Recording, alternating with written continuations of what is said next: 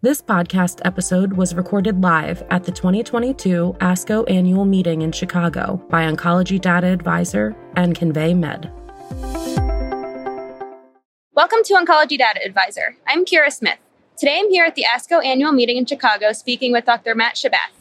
So thank you for joining us. Uh, would you like to tell us about your study on medical student readiness to treat LGBTQ patients? Sure. This was a study that we conducted with medical students at the Thomas Jefferson University.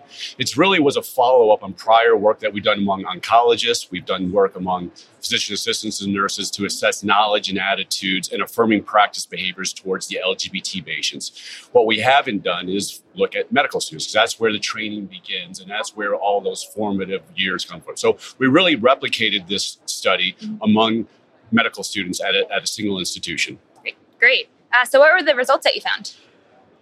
Interestingly, the results we found really mirrored of what we've found in oncologists on nationwide studies, but less similar to what we found among physician assistants and nurses. Mm-hmm. Some of the high level findings we found that the medical students had high confidence and comfort in treating LGB patients. LGB specifically, les- lesbian, gay, and bisexual, but they were less comfortable and confident about treating transgender patients. And this is very similar across the board. Mm-hmm just because this is a smaller population, so there's less information in the literature about them. And, and so there's a lot of clearly discomfort and low knowledge about treating these patients. The other things we found that they were very interested and motivated in receiving training regarding the care of LGBT patients.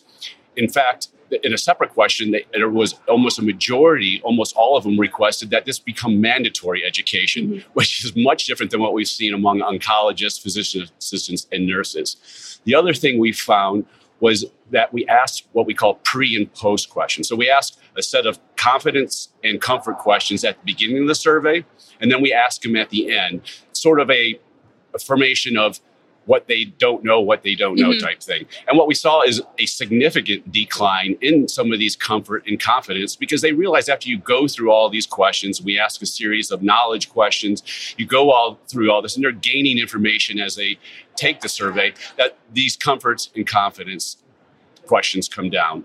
And the other thing we found that their, their knowledge on the unique healthcare needs of this of the LGBT population was actually quite high, and that's consistent with more recent studies that we've done, where we saw a trend over time. Early on, when we were conducting these studies eight nine years ago, the knowledge questions were typically very low. Now we're seeing it very high. So clearly, there is this information is getting disseminated. There's more publications, and it's being digested by the medical community on a whole.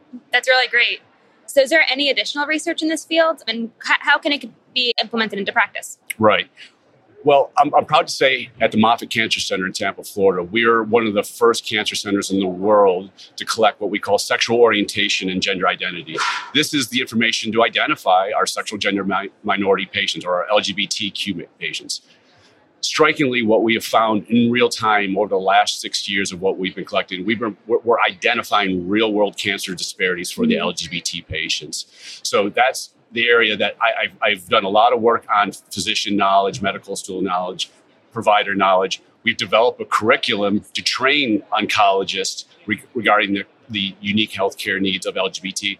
So the next area of research is now doing a large scale study on identifying these disparities of among these patients.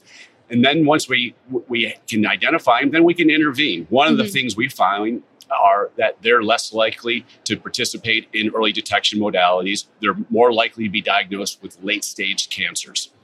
So, one of the things that we can easily start addressing in the near future is campaigns to educate not only our providers, but also the, the SGM population on a whole that early detection, why is important and what's available and when and how to get it. And so that's that's an easy push that we can do to push that bar to move it from late stage diagnosis to those early stage diagnosis, or even in, in a case of prevent in some cases preventable disease.